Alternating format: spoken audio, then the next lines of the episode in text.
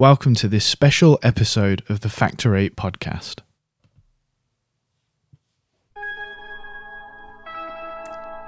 I'm Jason Evans, and this is Factor 8.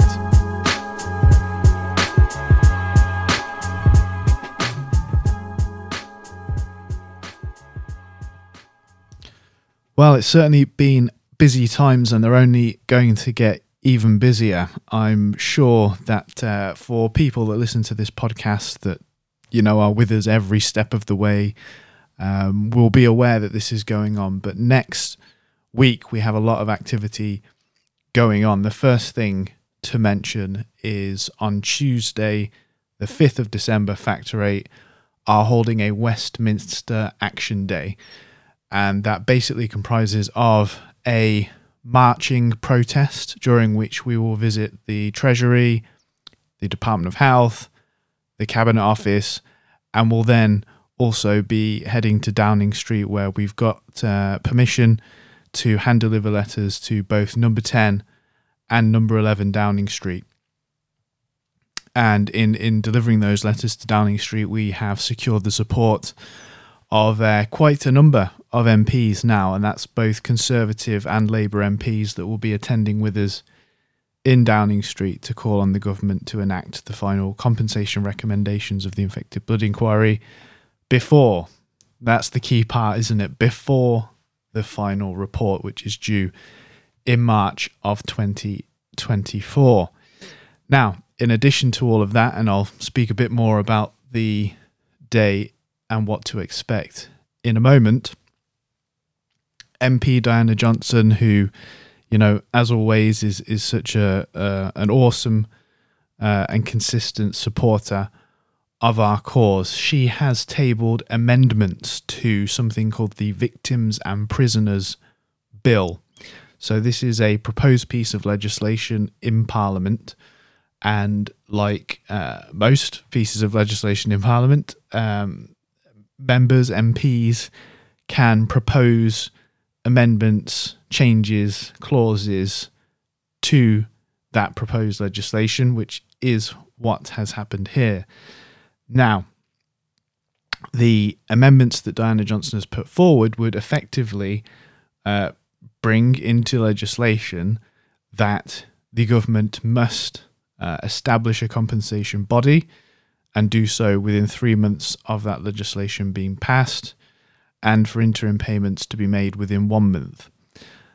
And what we need to do is to get as many MPs as possible to support and sign those amendments.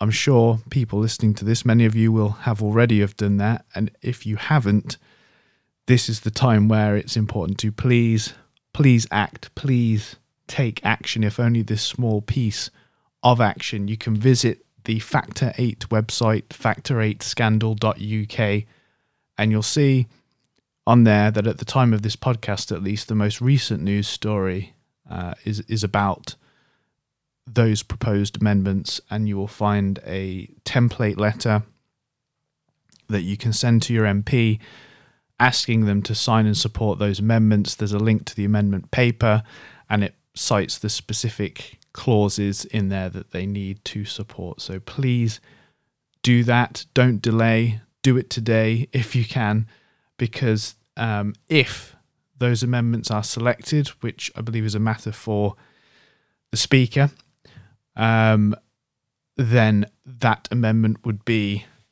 debated on Monday, the 4th of December, so the day before the Westminster Action Day. But the crucial point is one of the factors that would encourage the speaker to select that amendment for debate is how much support it has. That's one of the factors. And so the thing that we can help with is getting as many MPs as possible to support those amendments. Super, super, super important. Um, and it's really you know, let's be honest, these two things combined, these are our best and last shots of 2023 at getting action. And realistically, coming into the new year, with the final report coming in March 2024. Although obviously we'll still be pushing for action before the final report. This feels really like like the moment, and it's worth, I guess, recapping recent events in Parliament. We have a new Paymaster General, John Glen. Jeremy Quin is no longer the Paymaster General. We have a new Chief Secretary at the Treasury in Laura Trott. I'm going off the top of my head here. And interestingly, the new Paymaster General is the former Chief Secretary to the Treasury. There were a number of other ministerial changes in the reshuffle. I'm not going to go through them all. Uh, those two in particular are perhaps the most relevant to infected blood compensation, the infected blood inquiry.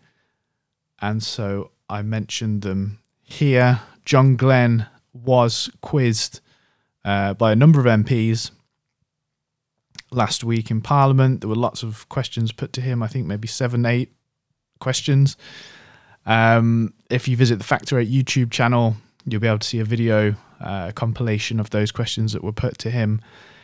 It was much of the sort of spiel that we're used to. However, I think there were elements of what John Glen said where he seemed to be much more forthcoming than uh, we've perhaps had in the past. And I think that was picked on certainly by uh, a number of people that I've spoken to in recent days and recent weeks. For example, he said that there was not yet collective agreement in terms of bringing forward compensation. There was a question about the interim payments, in which he responded by saying it was his ambition, uh, his goal to gain collective agreement in regards to that question before Christmas. Um, was certainly the wide interpretation that was taken from the answer. And I mean, that's interesting just to hear a minister say, This is what I want to do, this is my ambition, and this is when I want to achieve it by that's something we haven't had before. I think a lot of ministers um, haven't quite got it in them to commit themselves to something like that, probably through fear of failure of not achieving it. But uh, personally, I think being open about your goals and what you want to achieve is a good thing. I think it makes you more likely to achieve. I mean, just like with Factor 8, you go on our website, we've got the section, the goals section, the four p- things that we want to achieve the truth, compensation, liability a memorial funded by central government, a national memorial funded by central government. And by posting those goals up there and being open about them, I think it makes us more likely not only to achieve them, but to always bear them in mind and stick to them. And then when someone comes to you and says, What are you about? What are you trying to do? Why are you doing this? Why are you taking this action? I always can point them to that set of goals and say that anything I do, anything we do as Factor 8 is to achieve that. And that's all that's important. Anyway, bringing it back to the minister, to have someone say that, it's helpful. But ultimately, we actually need this thing to happen. I know, I sense it, I hear it every day the frustration that exists because of how long this is dragging out and in particular I, I, you know I, I feel it from everyone that we've if you go back before the inquiry was announced you know the, the the line from government was always nothing to see here nothing bad happened uh, if you want compensation you got to prove we did something wrong we go years and years and years through the inquiry it's obvious to all the Department of Health have accepted things happened that should not have happened. The inquiry has said that there was wrongs on the collective systemic. You know, I could go through the whole thing, but the point is, we've done, we've you know, gone through this whole process for years and years to do basically what was asked of us. Prove it. Prove it. Well, we've proved it. And now the state must deliver on what we were asked to do because we've done it. And so I sense the frustration from people that having done that, we're still fighting. Having to do the thing we were doing before, even though we've done what we were asked to do, which was prove it. We've proved it. But look, all that being said, if there's any cause for optimism, which I know can be in short supply at times, it feels like we're close to the finish line. It was never going to be straightforward getting over the finish line. It would be lovely to think it was going to be a straight path to success. I think certainly when we put forward the compensation framework proposal, personally, I was under no illusion that even if we convinced them to do that compensation framework exercise, which I'll be honest, almost nobody believed would happen in itself. Those who were around at the time will remember many people actively campaigned even against the very idea of that proposal for numerous reasons, which we won't go into. But the point I'm making is it happened. And at the time, I don't think I was under any illusion that even if it happened, even if it delivered what we wanted it to, deliver, to deliver, which I think it did, it was never going to be straightforward and easy to actually make it happen. But we're close. We're very close. So, people listening to this who, you know, maybe are very stressed out, very frustrated with the government's resistance to acting before the final report, don't give up. Keep fighting with us. We are close. I do truly believe now more than ever that we are going to get there. But as ever, it's never going to be easy. So keep pushing, keep fighting, and most importantly, to return to the main two actions uh, that I'd like to get across today.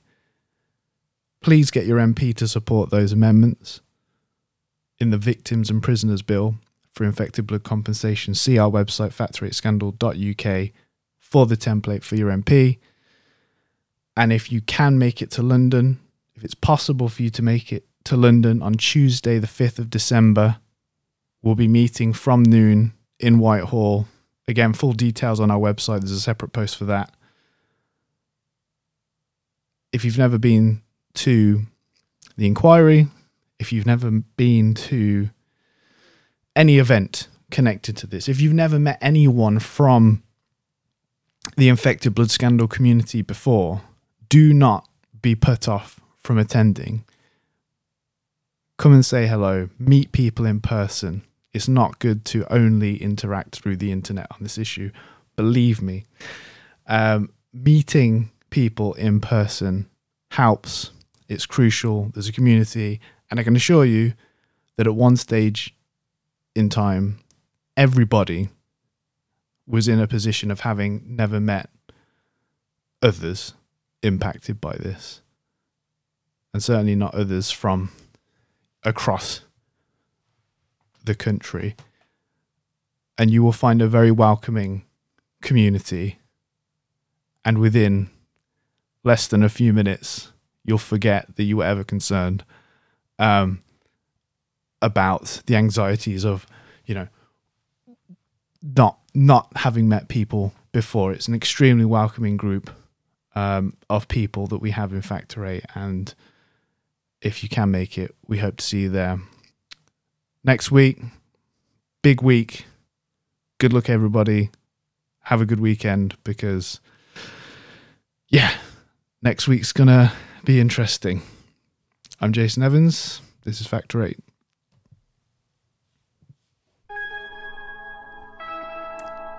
I'm Jason Evans, and this is Factor 8.